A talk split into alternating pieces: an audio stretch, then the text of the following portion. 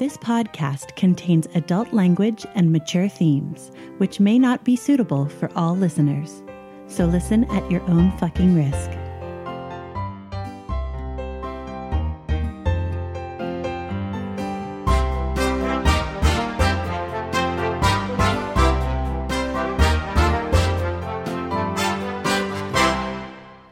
Essential NPCs, the podcast where we sample some of the best and possibly some of the worst. tabletop RPGs. I'm Addie. And I'm Tommy. And you're listening to Series 7, Episode 14 Mystic Insight.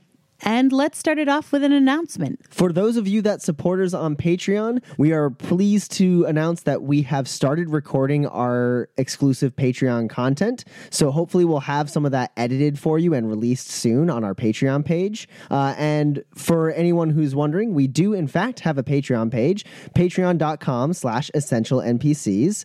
Uh, you can go there and support the podcast, help keep it alive, and get access to some cool extra content like little one shot uh, episodes and mini campaigns. Every dollar pledge helps keep this podcast going so we can keep bringing you guys more episodes. Speaking of which, let's move on into Words with the GM. Hi. Hello, GM. Hi. This Words with the GM Hi. is about episode 13, Los Dias de las Espadas. So there was a lot of dueling in this episode. Yes, there was. Uh, I like how the episode began with me dueling Shamash and ended with me dueling Shamash. That was fun. It was convenient, almost like it was planned. Bum, bum, bum. Uh, yeah. So I wanted to quickly go over dueling um, uh, for 7th Sea because it's got an entirely different um, mechanic set than almost anything else in the game. And also uh, give a few tips to those of you who are making characters and or running games uh, uh, for duelists so usually during words with the GM, I like to talk about mechanics, but Tommy is our dueling expert, having played a duelist in the podcast, and then also a lot of different kinds of duelists while we were play testing the system. yeah, I think I haven't yet played a 7th Sea character that wasn't a duelist. Uh, so he's going to talk a little bit about the actual basic mechanics. That way, when we re- reference stuff, you guys know what we're talking about. Yeah, dueling is almost like a little mini game uh, in and of itself, especially when you pit a duelist against another duelist. As you've picked up, uh, and I think we may have mentioned before, gaining access to dueling uh, through the Duelist Academy Advantage gives you access to uh, a bunch of different maneuvers that uh, have unique ways to deal wounds and prevent wounds and augment uh, the amount of wounds that can be dealt. Uh, there's slashing, which deals your weaponry in wounds. There's feint, which increases the amount of damage you deal next time you hurt somebody. There's bash, which reduces the amount of damage people deal next time they attack. And then there's uh, parry, which removes wounds that are dealt to you, which is kind of like a little finicky because sometimes someone will deal wounds to you, and then when your turn comes around, you actually retroactively parry those wounds away. Uh, and then once per round, you can do the riposte maneuver, which is like a parry and a slash all in one, where you prevent the wounds that they dealt to you last time and also deal wounds in one fell swoop. Uh, and then also there's the fun uh, maneuver, which takes all of your raises away and deals that much damage plus your weaponry to the enemy in a way that cannot be prevented. You can't parry or riposte against a lunge. Uh, and so what what this all boils down to is kind of this this fun like strategy that you actually get when you're playing a duelist. Uh, because you know when you're fighting against brute squads, sure you just like bash and slash and you know whatever because you know who cares they're brutes. But when you're up against someone who can actually duel back, you kind of have to be like, okay, well if he bashes me, then I shouldn't slash because I won't deal any of those wounds. I have to do a different thing that deals less wounds than a slash so that I can soak up the effect of the bash maneuver. And then it becomes almost like this this little dance that I really really like between uh, uh, enemy duelists and and yourself as you are trying to outsmart and outmaneuver each other, which feels very thematic and very fun. So I wanted to uh, talk about dueling specifically. A, because we had a whole bunch of dueling in the last episode, but also because it can be tricky and a little bit of a challenge to balance encounters and handle um, a party with only one or two duelists. Um, and then having basically non combat characters. I found that there are basically two ways uh, to handle this because if you throw just a bunch of brute squads at them, a duelist is going to take care of it and the team is going to be fine. Um, but if you want to raise the stakes a little bit, the uh, most prudent way I found to uh, deal with a duelist is give them another duelist to deal with while the rest of the team is fighting brute squads which are pretty evenly matched against non combat characters. With some ranks in whatever combat skill that they've chosen, the duelist can take on the other duelist and definitely be occupied for a while.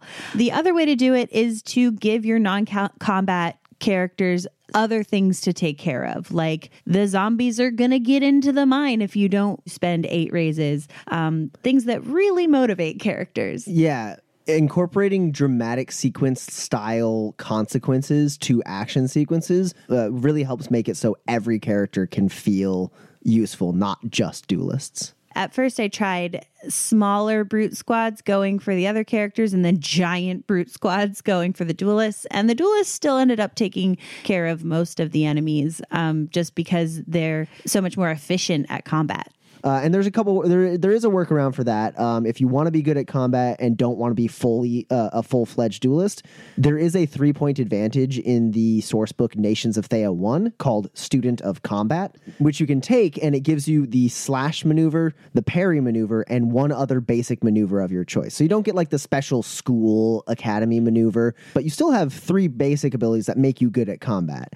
Uh, there's also uh, certain advantages that help you specifically deal with brute squads. Like Riot Breaker makes it so brutes have a harder time hurting you, and then we see Kyril has the uh, Reckless Takedown, so you can spend a hero point to wipe out an entire brute squad if you're willing to take a dramatic wound. Uh, there's also one that I have as Bastion, which I haven't used, which is called Whirlwind of Steel. You don't roll anything for that combat, and all brute squads involved in that combat are reduced by half strength, uh, which is really really helpful. Like if you have another duelist, you can kind of mop up after that.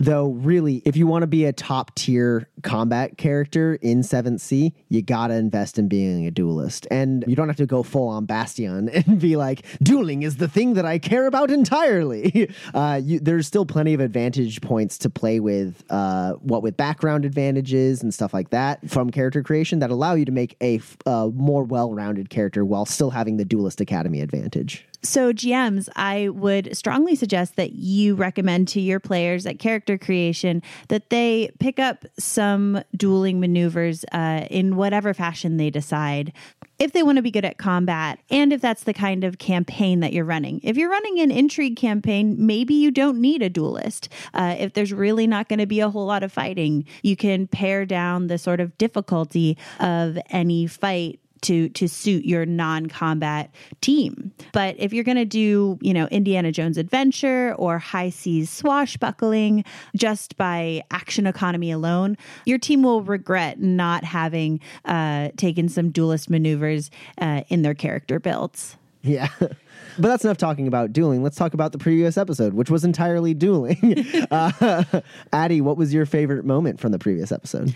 Um, my favorite moment was when the crowds amassed around you guys while you were having dinner. Um, that mental image of like basically fangirls and, and, and fanboys just like, oh my gosh, are they friends? Are they going to fight after dinner? Like just that entire crowd like mumbling, like pointing at you guys as you're trying to like enjoy your dinner.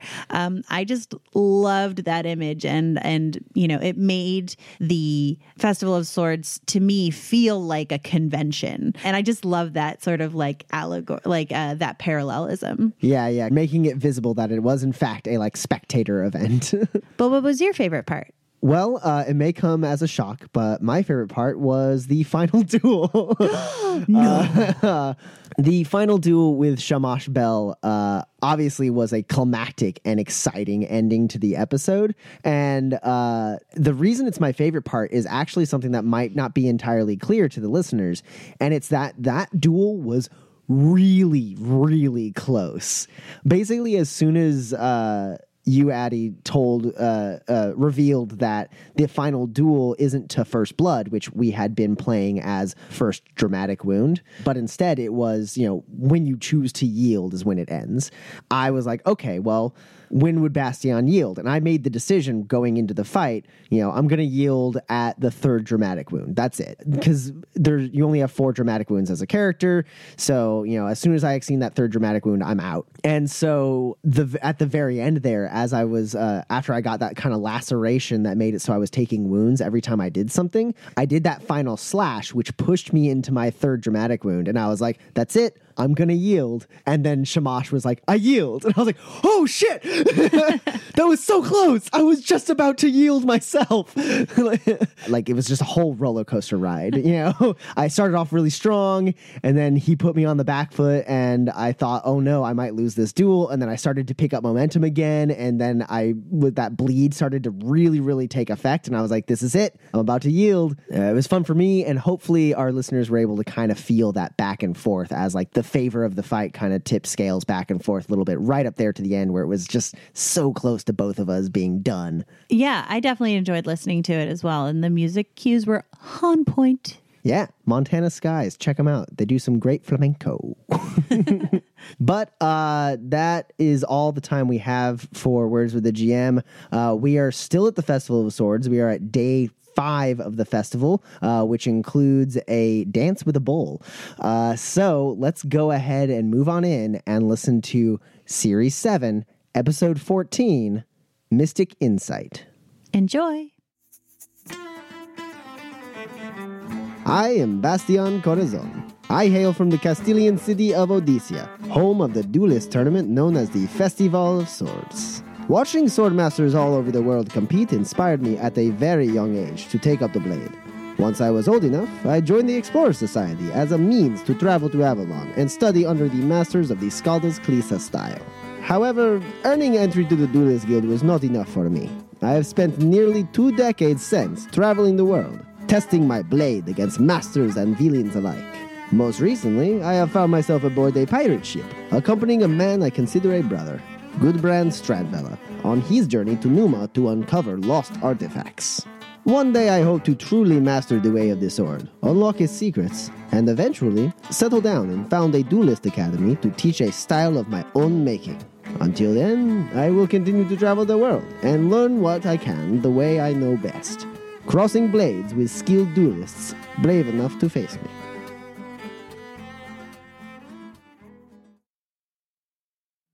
Gudbrand Strandvella, and it is very good to meet you. Please don't be too alarmed from my appearance. I am a Skald Vala, a keeper of runes, a finder of lore, a protector of the legacy of Vestenmennavenjar. This may seem like a lofty title, but I promise modern Vestans appreciate far more the achievements of their fighters and their merchants. With the founder of a notable merchants guild for a father, and a mother whose dueling skills are renowned across Théah, I have quite a bit to live up to. Nothing made this more clear than my parents' obvious adoration of Bastion. Today I call him brother, but when my mother first took him into our home for training, I admit my jealousy of his easy demeanor and obvious skill with the weapon. It was this skill that cemented us as a team, working for our respective societies. For the first time, he has taken me away from my home country on a path that may lead me to the fabled 13th rune, and with it, the immortality of my name. Ahoy! I am Captain Kirill Tikventimovich, strongest man in there. You'll believe. Maybe strongest. Who is to say? My past is unimportant. Now I am captain of the iceberg. She is a very good vessel, silent as the grave, and sturdy enough to sail in dangerous waters others won't follow. Excellent for smuggling. I make certain modifications myself after I steal her from Atabean Trading Company, are not Kirill's biggest fans. About two years ago, I am finding stowaway uh, who is nephew of Vodacce, merchant prince, a man who hires me to smuggle relics. The boy is young, but sharp as tattoo needle. He pays Kirill well to pocket artifacts he likes uh, before they are reaching uncle, and so we are in business. However, coin is not enough. Everyone I am allowed to sailing on the iceberg has their uses.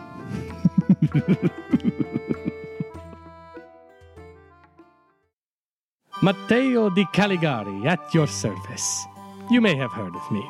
Certainly, my uncle is a merchant prince of Odachi, but I am constructing a legacy of my own as a renowned archaeologist for the Explorers Society. Ever since I was a boy, I have loved to watch my uncle's smugglers deliver ancient artifacts from all over the world. As I matured, I loved even more to skim a few off the top for my own personal study.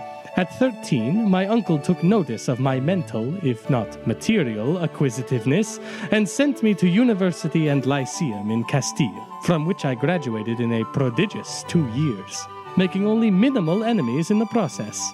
After the completion of my studies, instead of returning home on Capitano Kirill's vessel, I stowed away to sail straight to the source of my desires the occult ruins of the mysterious Syrneth. By age 16, our mutually profitable arrangement brought us to Vestenmennavenjar, where the Explorers Society connected us with the duelist Bastian, the Vala Skald Gudbrand, and a lead that would change the course of our fates forever. At the close of our last episode, we found our heroes celebrating Bastian's victory in the Festival of Swords, uh, becoming in turn uh, the Sword of Castille. There was a night of great drinking and revelry, and uh, the celebration goes into the wee hours of the morning. What are you guys up to? Um, I am uh, at some point during the night. I am going to try to talk to Mateo's uh, father, uh, indicating uh, the horrible wound I have in my in my side that uh, nearly felled me uh, during our duel. and I'm going to say, "Can you teach me this maneuver?" Of course, I can. Would you like to learn now? uh, yeah, sure. Uh, I I clear I clear away the people nearby. I'm like, excuse us, excuse us, and and Mateo's father and I, wounded heavily from our fight, still uh, square off against each other. Yes. Now, uh, with rematch, taking bets. No, no, no, no, no, no, no, no. with uh, with your here, and he tosses you a knife. Sure. He says, with uh, your offhand, instead of going uh, through, uh, pull up and back towards you as you rip through their flesh. I uh, I The motion's like this. Yes, I will practice with him for a while, Yeah. and then uh, Roland also joins in, even though nobody asked him. He's got a goblet in one hand and a knife in the other that he just like pulled out of nowhere. Up and back, rip the flesh. this It's so great. Uh, yeah, and uh, you two kind of spar off, um, and he he l- teaches you a dueling style as an exhibition in front of everyone. yes, uh, it will take me some time to master it, but now I know how to. Uh, or I know uh, what the maneuver is for that I'm aiming. Uh, thank you. I bow to him again. You are truly a master swordsman. Uh, he bows his head and says, uh, "Come, let let us drink our cares away." Is uh, Mateo anywhere nearby? Oh yes, uh, I have been um, hovering near, nearby uh, Shamash Bell and uh, and watching the festivities. Although have not gotten into them the same way everyone else has. Um, I have been waiting for maybe a. Uh, a quiet moment to speak to my father, but he has been thronged, and Bastian as well. But uh, both of them have been swarmed all evening. Yes. I- Well, when when I finish with my exhibition, I as we're walking back to drink our cares away, I grab Mateo to join us. I put my arm around him and carry him with, and I make sure he sits between me and his father. First, I turn to my father and I say, Father, that uh, your duel with Bastian was well fought. It was magnificent to watch. And while you may not have earned it from uh, Headmaster Niswa and, and Girsemi, you certainly have earned this from me. And I unpin his sword of Castille pin and I, I pin it on his, like, as a brooch on his white cape. uh, as you go to do that, he he stops you and says, uh, "It it gives me uh, great joy to know that you carry it with you. Oh, then I would be happy to keep it. I must ask, where do you go after this? Where I am needed. I imagine you are the best judge of that. Bastian, Uh, yes. um, as for you, if you recall, uh, your friend Isabel McAllister recently asked for help, and uh, you have completely neglected this uh, call for aid. In your stead, I have negotiated a potential uh, rescue for your friend Isabel. We execute it during the celebration after the bulls tomorrow. I I raise my eyebrows, uh, grinning, and I grab a goblet and I put my feet up on another uh, chair and lean back and I go, "You believe I neglected this responsibility? I disagree. You asked me earlier to let you work. Oh, you dog, you. I believe I had my best man on it." And I take a drink and I, I say, "Tell me what you found out." um, uh, Mateo turns red, buries himself in a goblet of wine for a, a swig, and says, um, Isabel is not averse. Um, she is uh, brave enough to try to make an escape during. Um, during the celebration after the Bulls tomorrow, uh, and um, I do not trust Marcel Nissois. The way he spoke of her, the um, ownership that he flaunted over uh, over Isabel, it does not sit right with me. I even had a mind to try and rescue Caroline as well, but I don't have an opportune uh, way to do it as of yet. Uh, I'm still thinking of it, but uh, we get her onto the ship tomorrow. I am amenable to this plan. I just simply must warn you. You have not dealt with Isabel as I have. She plays the damsel in distress to a T. But she is, in fact, more dangerous than most people in this world. Uh, and I, I, I raise up like my my like shirt and show like a scar on like the left side of my abdomen that like goes through to the other side. I was like, this was during one of our disagreements a while back, and I lower my like collar and show like a gash across like my like jugular, and this is another one. Uh, she is ruthless and very very prone to double crossing.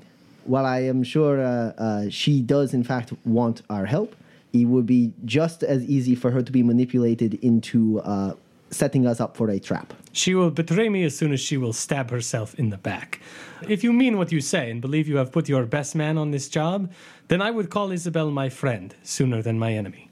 I will follow your lead on this. It will not be the first time I cross blades with her if she tries to uh, if she tries something funny. Father, I leave it to you if you think you are needed. I I uh, promise to do what I can for you, son, but I operate best outside of plain view. That much I understand. But you must answer me this. You say you have a family in ashore. Have you taken another to wife since my mother, Lucrezia? No, of course not. I have never loved another like I loved her, but circumstance being what it is, it is not meant to be. Letting letting slip the the barest uh, hint of a grin. You know, this is a way in which I could help you. I and a friend of mine are very capable smugglers, and we have brought uh, more secret things than intruders into Vodacce before. If you ever wish to see my mother again, I can help you. He pauses for a moment, uh, seriously, seeming to seriously consider what you're saying, and he goes, "My life is not what I would call safe. I believe loving your mother from afar is the best I can do for her." then uh, and I take out uh, uh, uh, parchment and quill, which I carry always on my person, uh, and and and say, "What may I tell her from you?" And you don't have to actually say it, but like, he he actually takes the pen and paper from you and, and Yeah. writes something. Uh, I know you will want to look at this. Please don't. And he does a slash right across where the papers meet, uh, where they're folded um, with with the pen to make like a, an ink line. uh, I grimace. But I agree sincerely for the first and only time in my whole life. These words will be secret I'm not sure I want to read the love letter between my mother and father anyway. and uh, you return to a jovial nature. As much yes, as, I, I, I am able to enjoy the wine in front of me. Is anybody else going to get up to anything before uh, the night is through? No, Gudrun had uh, an early night.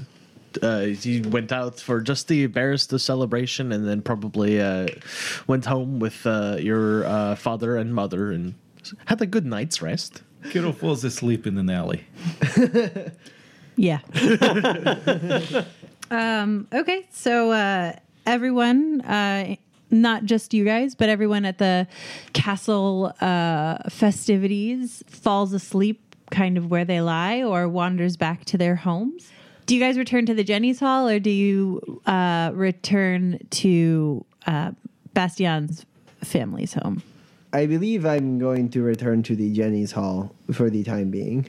The desire to celebrate with my family is less uh, less strong than my desire to make sure if anyone tries to move against me for the actions I took the other night, uh, that it does not happen in my familial home. What about everybody else? I am at uh, Bastian's parents' house. And Kiro's in the gutter. That's right. They made it halfway there. the night passes without event, and uh, you wake up in the morning. I find Kiro on my way outside the Jenny's Hall, um, and uh, I, I take him to my family's house uh, to find Matteo and Gubrander. Uh, your mother has already cooked breakfast and headed out for uh, her shift.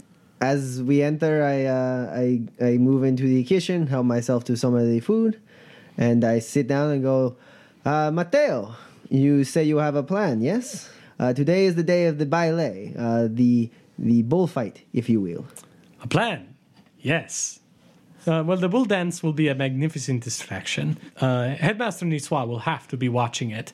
And um, it's possible that with a little bit of uh, finagling, Caroline may not be there. Um, I'll have to find out what time it is and uh, how much work I'll have to do to get Caroline out of the way. If Caroline is out of the way, so will Isabel. Uh, it should be easy enough for you and I to separate the two of them and uh, uh, get them onto the awaiting iceberg. From there, we move on and see if we can um, bait Amboise into following us. You believe uh, Caroline will be willing to uh, uh, run away with you? As it stands now, I don't have a convincing way to get Caroline um, on the boat with us. Unfortunately, while I do believe her father is perhaps being a, a little um, less permissive than he should be with the girl, the, uh, I can't find a just real justification to steal her away from her home. I can certainly offer her passage with us if she wishes to go and, and um, study in the field on her own, but uh, I, I don't feel that uh, I have a case to steal her away.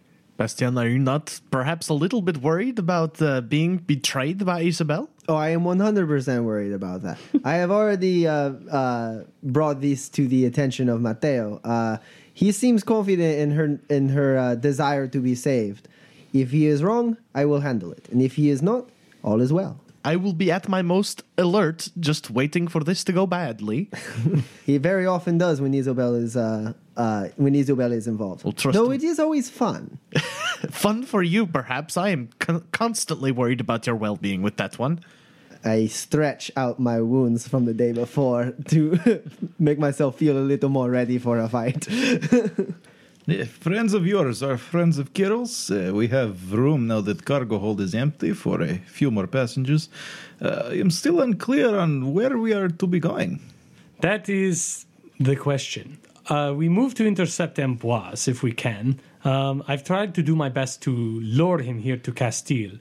Um, and if I can convince Caroline to come with us, perhaps on the promise that I reunite her with Ambroise, uh, maybe we can solve all this diplomatically. I am given to understand that if we get Am- if if we have Ambroise's uh, second icon and combine it with the icon that we already possess, it will tell us where we need to go next. The guide divine, the key, the lock. oh yes, the poem. yes, yes. He The spent path- so long translating it. The path on which good men shall go. The good men, I hope, is us. But we still have no idea whether or not uh, whether or not Amboise is on his way here. Is that correct? No, we can't know. E- even I am taking a big risk on this gambit. Perhaps if we could uh, track the icon, if there's a way to um, sense a magical item that would be helpful for us, what do you think? If you can do that, that would be magnificent. Well, I- if we could know that Amboise was on his way, that would make my planning ten times easier. I'm not sure uh, if the local reliquary has an item like that, but I can always ask the seekers. Ready break. Uh, we should act soon. Uh, the uh, the ballet will be happening shortly. This is the closing ceremony of the uh, uh, of the festival of swords. It will last all day, but the festi- the but the distraction begins in a few hours' time. yes, well, does the celebration happen to last past ten o'clock? Uh, at that point, it might uh, it it will be much like last night. There will be people out and people who have gone to bed. Okay. Uh, the the parade will end just before the final meal of the day. Caroline has a curfew at 10 p.m. Uh, I, I watched it. Uh, I watched it separate Caroline from uh, Marcel Nissois uh, just yesterday. So that is the time when we will strike, is the plan? It uh, is very possible, um, but I may need to talk to Caroline before that. Well, that will be what the uh, what the dance is uh, serving as a distraction for. Then, all right. Uh, I suppose uh, uh, Matteo and I should go and try and find the location of Isabel and Carolina. Do not forget Caroline. to uh, for picking up your sword. Yes, I've not forgotten. Uh, we do need to make a detour through the market so that I can get my Dracheneisen sword. That's I, I, I, this is the point where Bastian looks like a young schoolboy who is very excited. Uh, I will join you to pick up the sword to make sure there is no misunderstanding and then uh, split off from you after that. that makes sense. All right, to the marketplace. Uh, yeah. So you arrive at uh, F- Fraulein and Herr Schneider's tent, and it it still says uh, This is the place. It is closed. Guten Morgen, sword. yes, hello again. Uh, as always, I apologize for my partners, says Gudbrand. Eberhard uh, w- uh, lifts the tent flap and uh, beckons you in. I, it is uh, good to see you. Congratulations. Uh, pl- please extend them to to uh, Bastian. Of course, uh, he- uh, he says congratulations on your uh, prestigious win yesterday. I, I, uh, danke, and I and I bow. Uh, he he nods um, and uh, and says, uh, "Hannah worked uh, nearly since you left um, on on the sword, but it is it is ready. Are you ready?" I am prepared uh, f- to admire your daughter's work. So he goes, uh, please uh, wait here. And he walks back into like a, a little like maybe like storeroom, like where the just pieces are that aren't um, sharpened and displayed uh, are, and uh, comes back out with uh, a rapier and scabbard uh, in hand, and a, a girl, probably twenty, steps out behind him uh, and sort of uh, nods her head at you guys. Um, and Fräulein Hannah, uh, very honored to make your acquaintance. she looks at her father, and he does like a like a hand signal with one with one hand, uh, and she nods to you um, and shakes your hand, uh, and then she turns to Bastian and excitedly um, grabs your hand with both of her hands and like shakes uh, your hands really hard, and then um, she steps back to uh, her father's side, and her father uh, takes the the scabbard and uh, points it. So the the handle is facing her, and she like pulls pulls the sword, a beautiful sword, uh, out of the scabbard, and it's like light.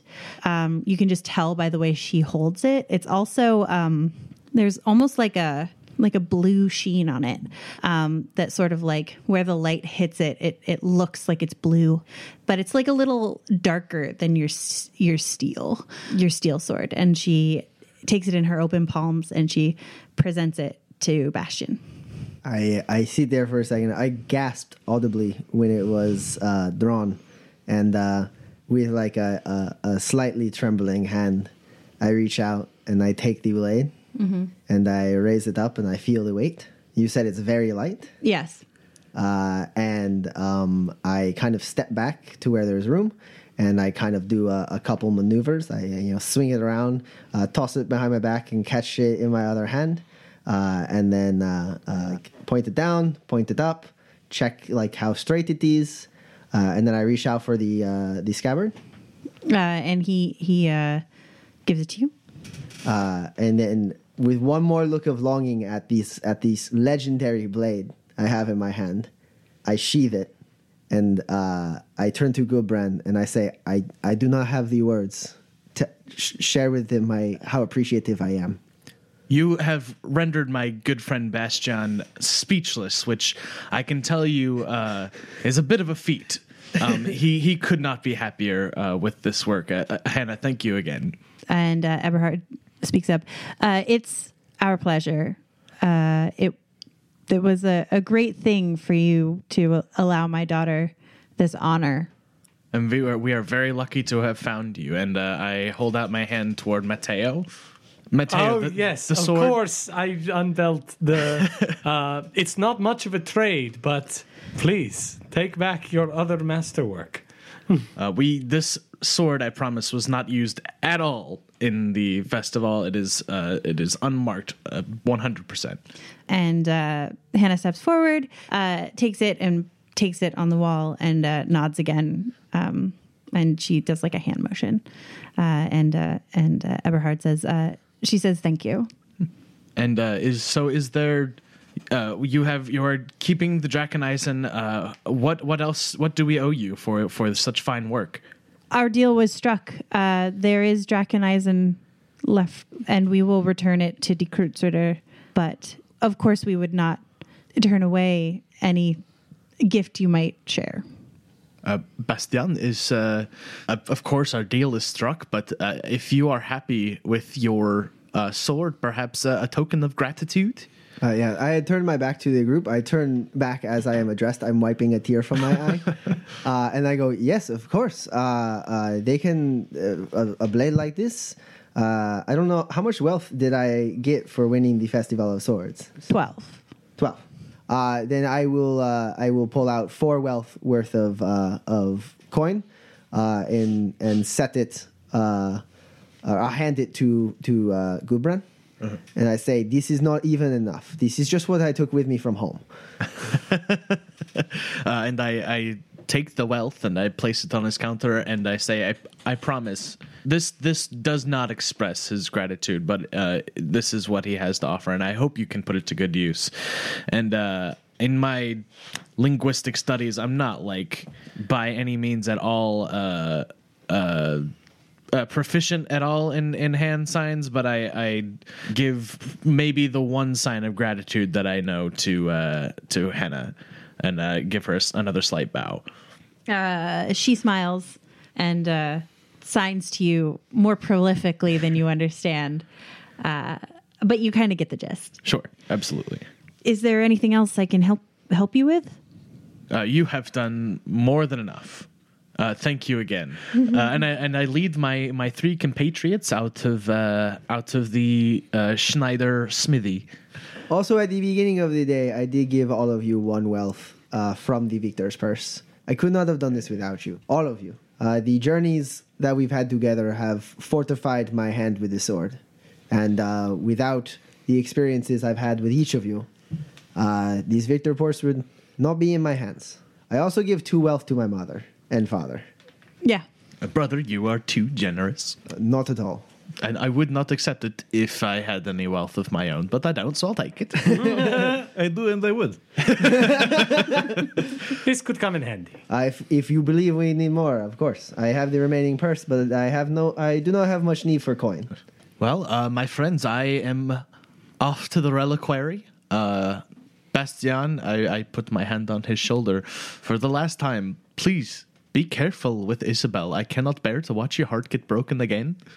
I uh, I nod and I give Gudbrand a hug, and uh, I don't. I do not have a response. I'm still reeling from collecting a Dracheneisen so I say thank you, brother. It's quite a weapon. Yeah, uh, Bastian, you get home and uh, you look at the very uh, top of the blade near the hilt uh, as you're sort of finding the balance of the sword. Uh, It's because it's much lighter uh, than you.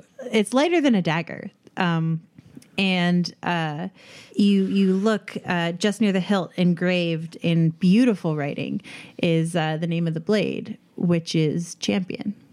Yes, I. Uh, it takes some getting used to. I may have to relearn a couple techniques, and uh, I. It's again. Once I'm home, I I do.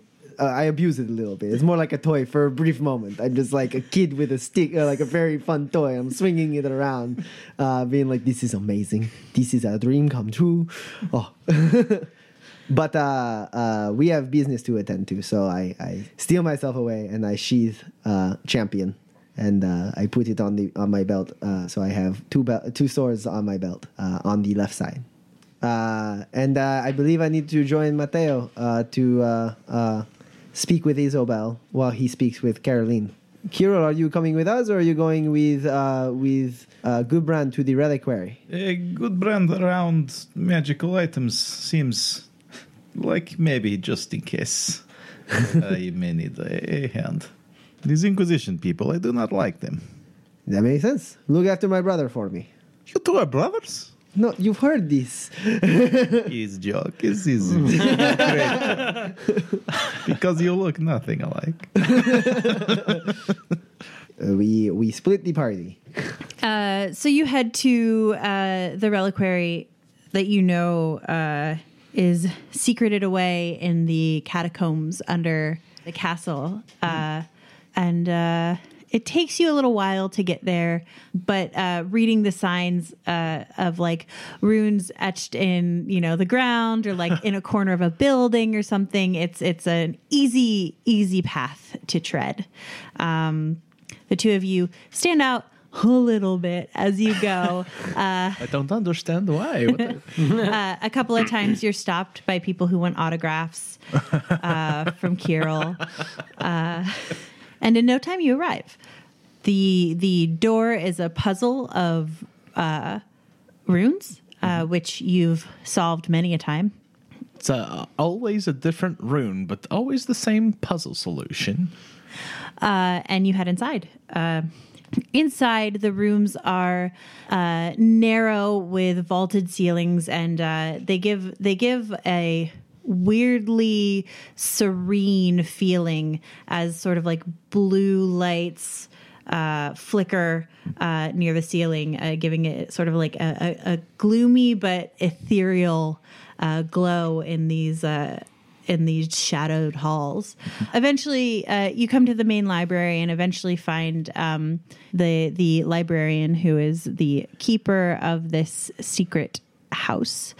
He's a he's an old man with long silver hair uh, and uh, in heavy green robes and and uh, large two large spectacles on his face with a, another set of spectacles uh, farther down his nose. um, and he's reading a book that's probably like definitely bigger than like his head. Like it's it's a it's like probably like 18 inches tall. Uh, and he's and he's like face into it, studying it. Um, I I walk up to him and I say, um, "Hello, excuse me. Uh, my name is uh, Gudbrand Strandevella. I am looking for the uh, head reliquarian." Uh, he turns a page. Uh, uh, ex- pardon me. Uh, the greetings of Ekarila to you. Uh, I, I I am looking for the head librarian. Could you point me in the in the right direction? Excuse me. Are you speaking to us or talking at your book? He's uh, talking at his book, like reading aloud, trying to figure out the puzzle that he's obviously reading. like the declension of one of the words is weird, uh, and he's trying to figure out where it goes. Um, I move behind him and uh, look at what he is reading, and uh, immediately point out the the error he has made in his translation and say, "Oh no, no, no! This actually, uh, uh, this is the, the the verb form of the word rather than the noun. So it's actually the action and not what's being described here." he uh, ah mm, takes out a takes out a, a piece of chalk and throws it onto the ground. uh, and um, immediately you feel like you're like slowed down, like you have lost the will to take an action. Um, as uh, as he sort of like backs up and grabs another uh, book under one arm and and and out of his green robes he pulls out another piece of chalk looks at it really quick out of the side of his eye and and goes who who are you what are you doing here Gudbrand stands there wanting to explain himself, but uh, his tongue seems frozen in his mouth. oh right Uh, this is Gudbrand Strandvela. He is part of your society, I am told. Uh, I am Captain Kirill Tikvin Timovich, uh, most popular man in Cas- in uh, Castille. uh, uh, we we come seeking only information and aid. Uh, but if you throw that chalk at me, I will end you.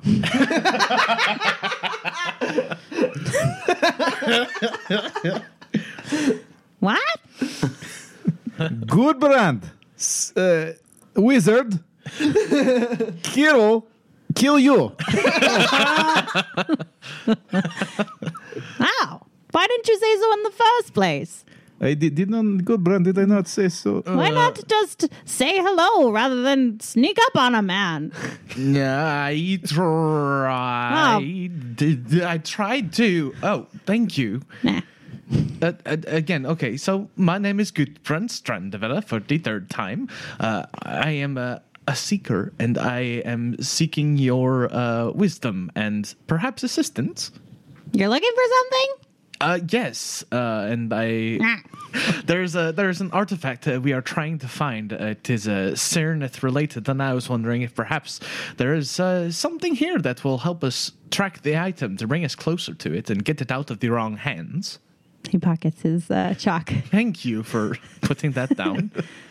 Well, uh, come, come, come here, young young man, and we'll we'll find the thing that you're looking for. I, I, I think I have a thing that might help you. This way. Excellent. He takes teeny tiny little steps. It's very slow. He's a very small man in a very large, heavy robe. Would you like me to carry you somewhere? You just point direction. Is that how you're going to kill me? That's what you said, right?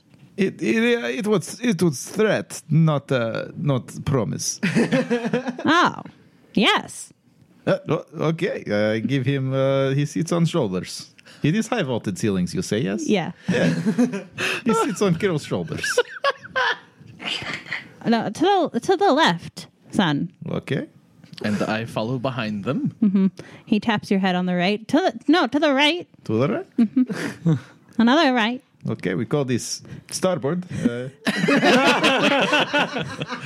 Oh, a, a shipman. yes, we all teach each other things. I think.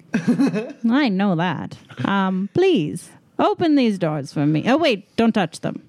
He picks out a piece of chalk and throws it at the door. it explodes, uh, and there's like a light that flashes.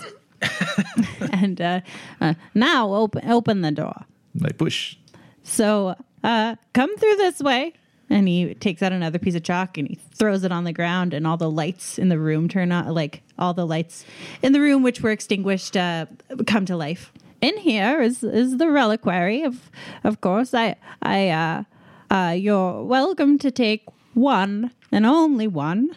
Absolutely, of, of What, course. what what are you what are you looking for again? I know you told me.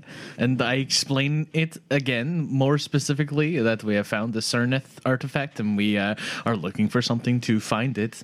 And uh, I, uh, uh, as I as I'm kind of uh, just uh, kind of shuffling through uh, the marked items, I, I, I say, I, I, you know, uh, your Galder is very impressive. Uh, seems very practiced. Uh, uh, might I know your name? Oh, I, well, thank you. Yes, um, I'm Grindelfjord. The Grindelfjord. Y- Yes. I, I had no idea you were in the Odyssean uh, reliquary. It is a it is an honor to meet you. Who is Grindelfjord? Grindelfjord, yeah, Grindelfjord. There are the legends of Grindelfjord within the Seekers uh, is renowned. Uh, he was uh, he has earned his name uh, as a an explorer and a finder of Syrneth articles. Uh, his name is all over uh, our texts. Yes, I'm I'm so famous, in fact, that they stored me down here for safekeeping.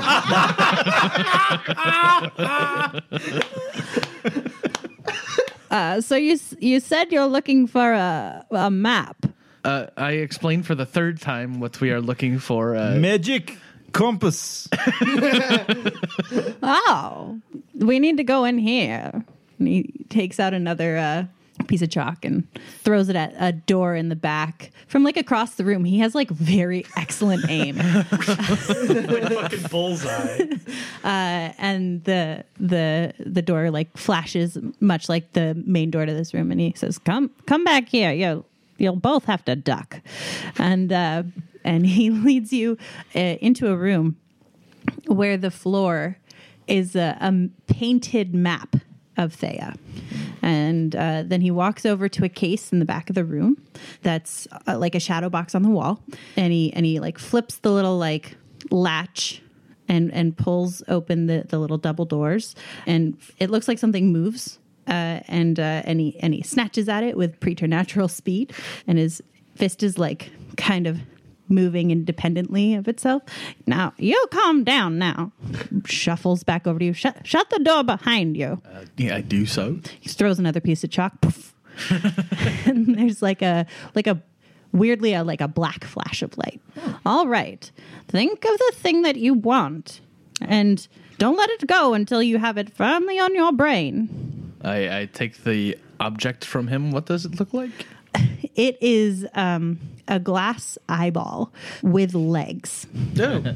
and the legs are like kind of like hamster feet or like hedgehog feet um and like it's trying to like run away from you I, I, I lose it a couple of times and then uh, just like clap my hands together in a in yes a that's sphere. the way to do it All right, all right, good, thank you. Uh, and uh, I focus very hard on the on the icon we now found. in our- when you've got it you, you got it Yes. I, all I right. think I have it. Oh, Yes. all right all right um and you let it go and it'll go where you want it to be Okay. I focus and uh, slowly release my hand from the top and uncup it.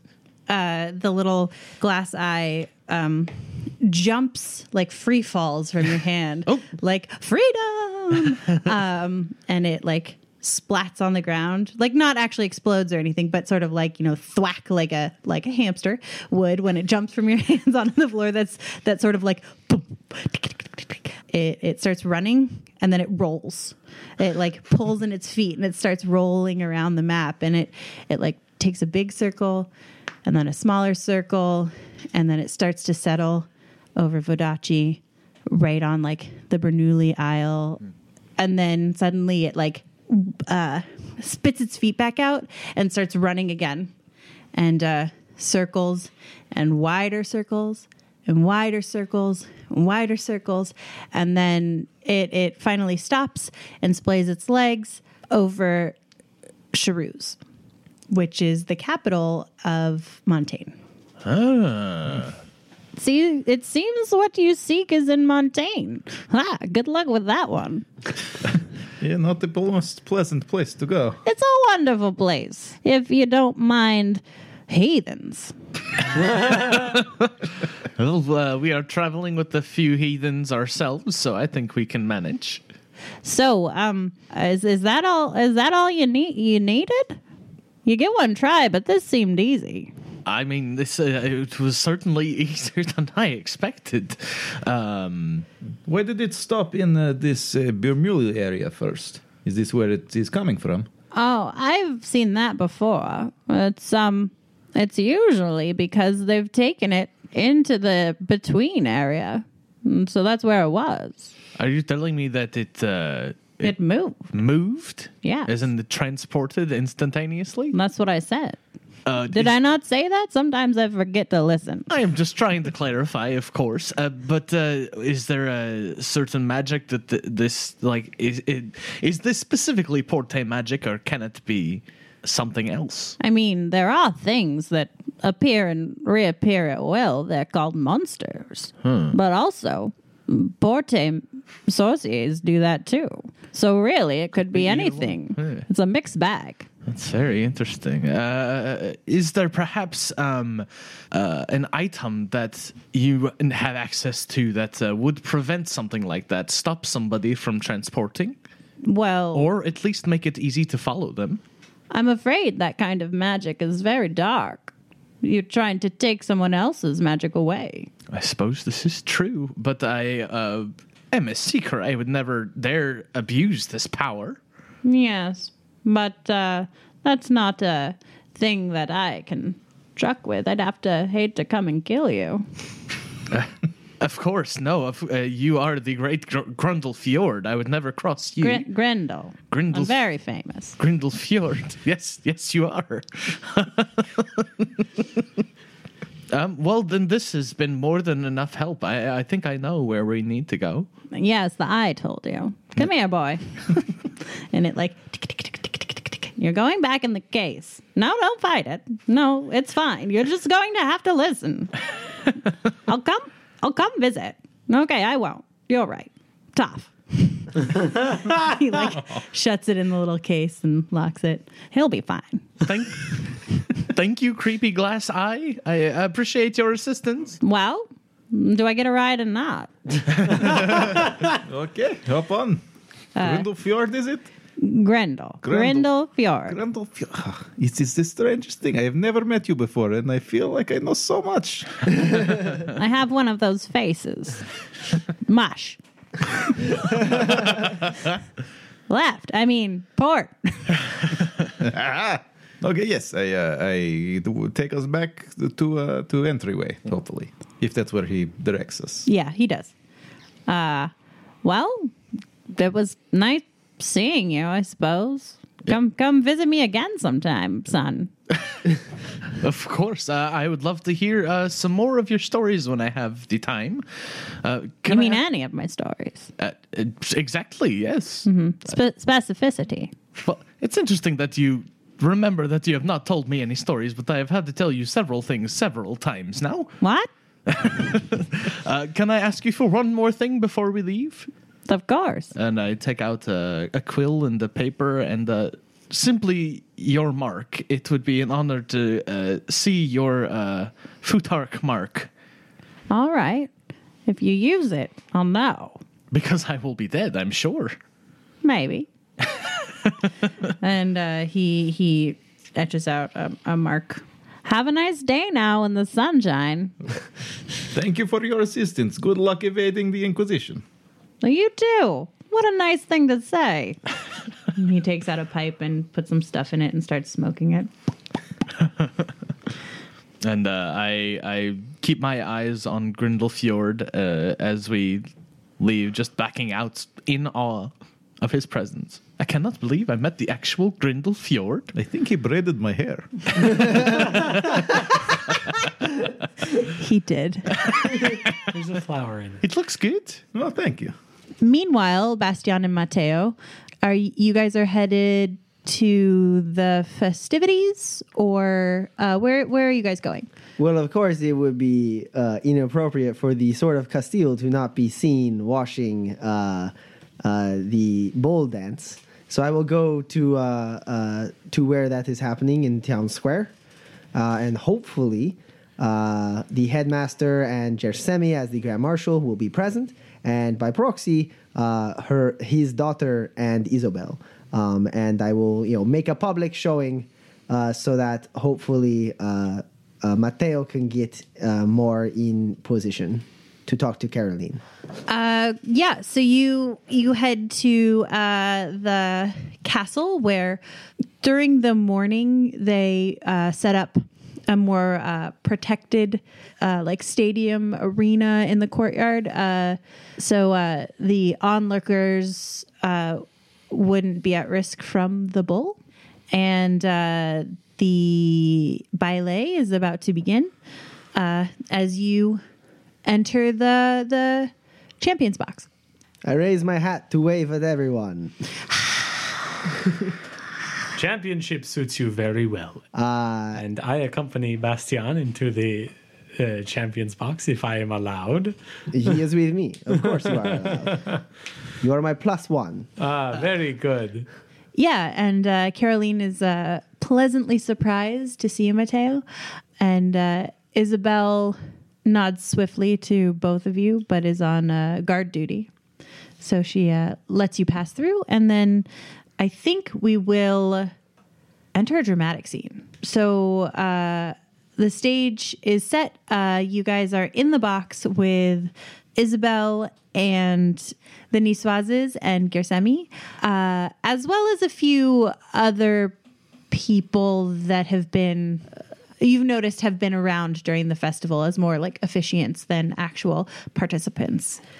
So as you step into the box, uh, the arena where you fought yesterday is transformed into uh, an open, relatively open area uh, with a semi-open pen which is about two thirds of the size of the entire arena uh, inside of it. Uh, there are, are gate posts with um, alternately fencing in between them and then not, uh, making a, a a- like a quasi fenced area. There's a bull being led out of the castle of all places into the arena uh, by like a, a halter uh, and it's trotting along. It doesn't seem particularly temperamental and angry. And uh, the castle gates remain open. The rules of the dance um, are there are three dancers. Their objective is to tire the bull until it uh, stops dancing or, or chasing after them. Uh, and when it does, Bull has lost the dance and uh, becomes the centerpiece of the feast for the evening, uh, the final dinner of the Festival of Swords. Uh, however, if the bull escapes, uh, it uh, has earned its freedom uh, and is let free to the outskirts of the city to join the roving herds there. There are enough stakes in the scene that uh, as Kirill and Gudbrand, with their new knowledge, uh, arrive in the castle, though not in the champions box. We will enter a dramatic sequence. So, what is everybody's approaches? Uh, I am going to sit down next to Caroline, assuming there is an open seat. And uh, I am um, uh, making casual conversation as we watch the dance about how um, I must be leaving soon. I'm going to meet with Amboise. Uh, and we are going to continue our collaboration on field work and research. Um, how we have um, uh, produced a very interesting lead towards uh, Syrneth ruins, very interesting uh, fieldwork potentialities, and how much I regret that Caroline may not come with me. So, are you trying to tempt her into coming, wanting to come with you? I believe I am, yes. All right. uh, uh, Amboise, fieldwork, freedom. It sounds like a tempting offer to me. Okay. Uh, As for Bastian, uh, I am going to be at first uh, talking to Gersemi and the headmaster, basically uh, saying using uh, Gersemi, saying hello to her, uh, and talking about the fight, and you know the fact that I used the Leegstra maneuvers I learned from her, uh, and use that as a way to kind of have a three-person conversation where her and I talk about our history with the headmaster, uh, who will have to listen to me to be polite. Uh, so, and I'm trying to to be as distracting as possible, so there's little chance that uh, uh, that the headmaster notices what Mateo is talking about. Gudbrand is going to uh, sneak up to the champions box and, uh, while remaining completely undetected, pass on the information that he has learned from uh, the reliquary, uh, so that uh, I suppose. Hopefully both, but at least one of Mateo or Bastian knows our course of action, where we are going, and uh, therefore has a more solid plan in order to tempt our compatriots to come with us.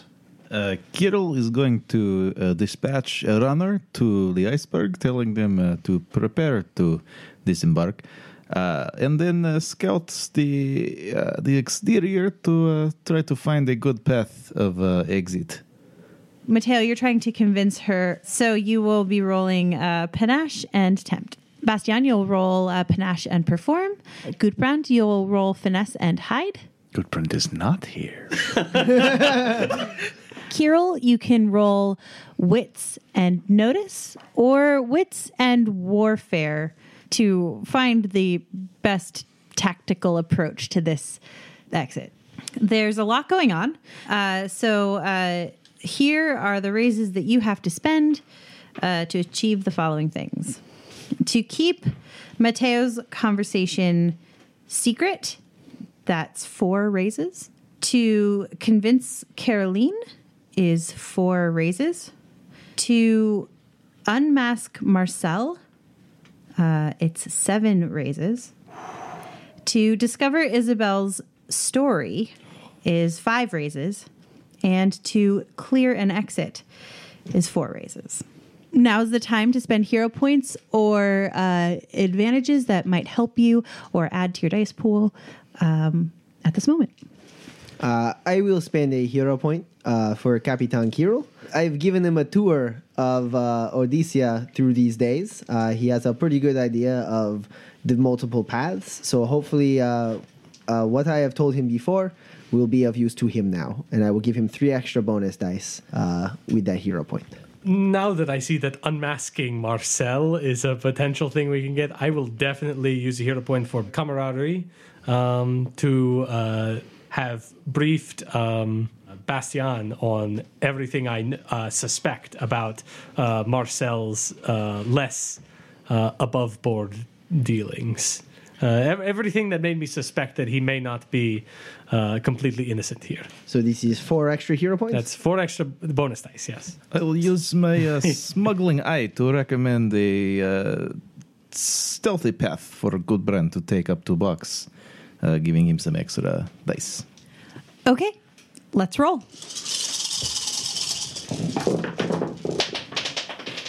Does anyone have greater than five? Mateo has five raises with a remainder. Uh, four? Kirill has four. Bastian also has four. and so does Gudbrand with one remainder. Mateo, you are up first.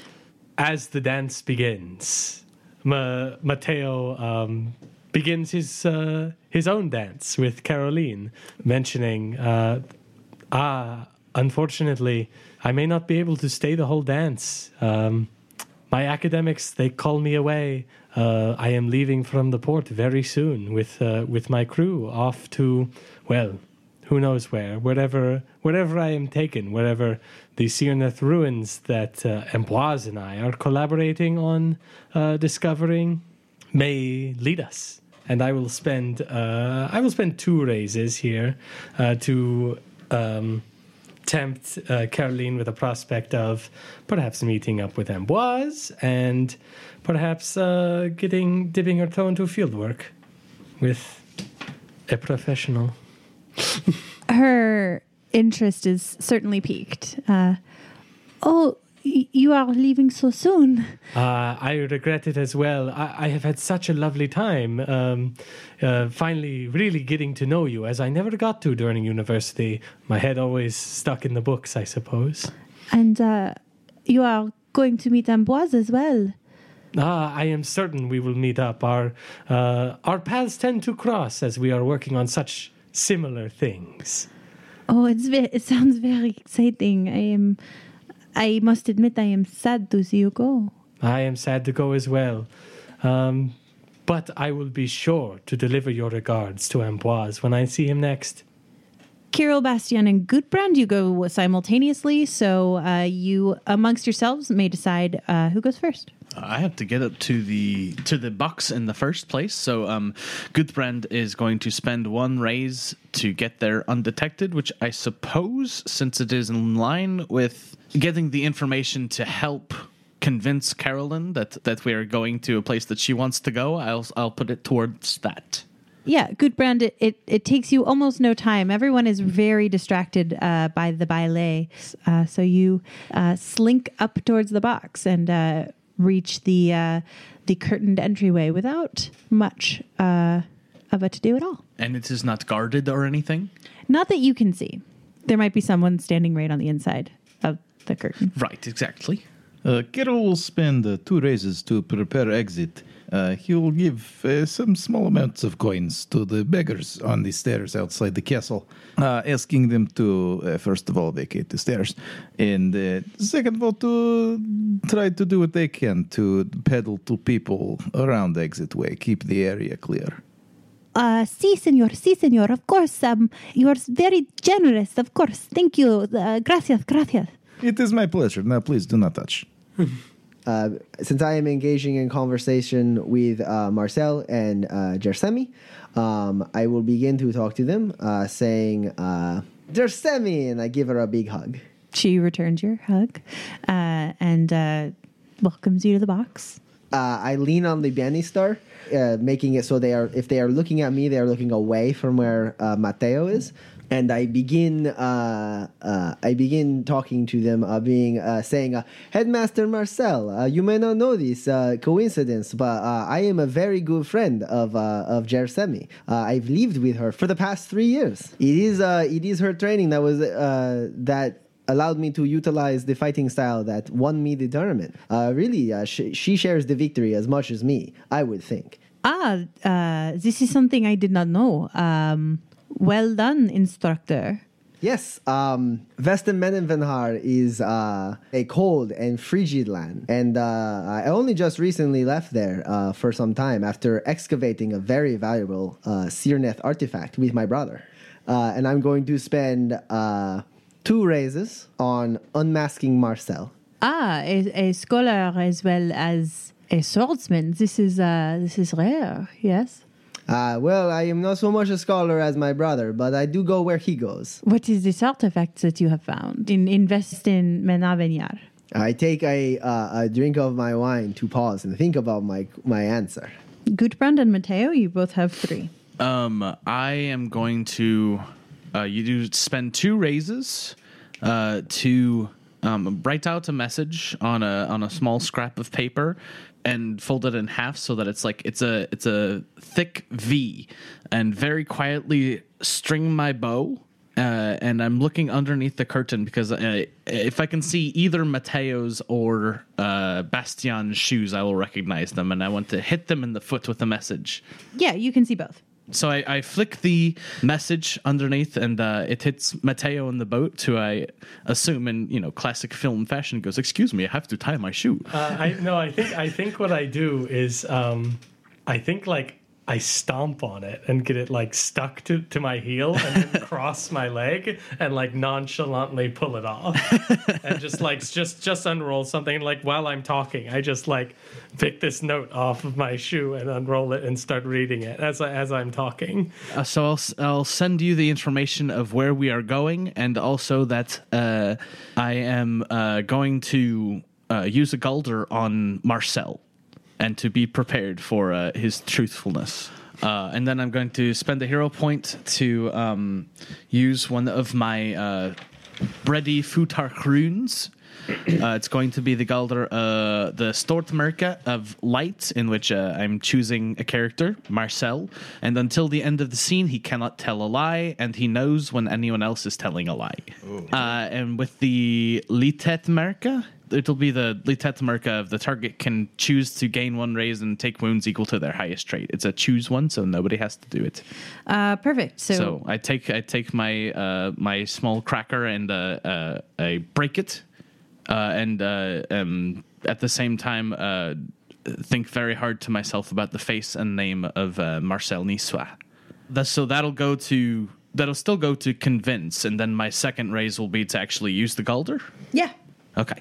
you you break it and there's sort of like like a, a point zero from from which like there's a little ripple effect and it it moves the curtain ever so slightly as as it sort of like washes out uh, until it is sort of uh, absorbed by nothing except for Marcel Niswa. Bastian, you see him sort of shake his head for a second and and like look around a little suspiciously at uh Gersemi. Uh Mateo? Uh, so as I am reading this note that uh, Gudbrand has sent to me, uh, I I casually just add in as I am speaking to Caroline. Yes, we are going to Charouse. There we we, shall meet Amboise. Uh, he is waiting there for us.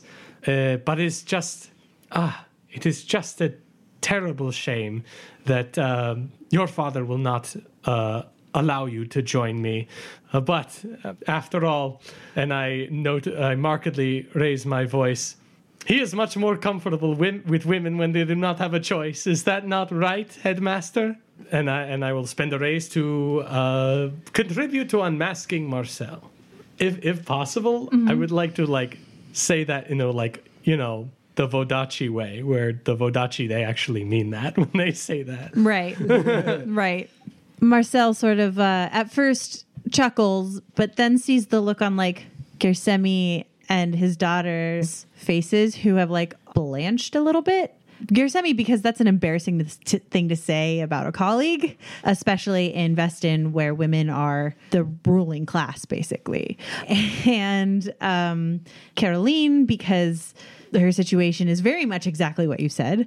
And Isabel instead kind of smirks a little bit and gets the message. okay, so Mateo, Kirill, and Bastian, you are all at two. Uh, I have waved away two carriages at this point until I find one with a horse that does not look like is is about to die, uh, and I pay him to wait here uh, for my signal to take people to the docks uh, as fast as possible. Uh, one race towards exit strategy. Uh, Mateo and Bastian? I look uh, to Mateo and I go, Mateo, that is nothing to say about the headmaster. Headmaster, of course, you do not believe uh, this Vodacce's uh, ways of oppressing women, yes? Uh, and I will spend two raises towards uh, unmasking Marcel, putting him in a position to have to defend himself. Vodachi? No. My beliefs are not mine alone. The headmaster is my good friend, and he and he himself has said to me that he much prefers to keep Isabel and his daughter in check. And I will drop two raises to unmask Marcel Nissois. Marcel stands up uh, indignantly and says, But of course I believe that. No, I, I mean, I am a staunch supporter of uh, masculinity. No, no, I, I did not know that a Galder was cast until now.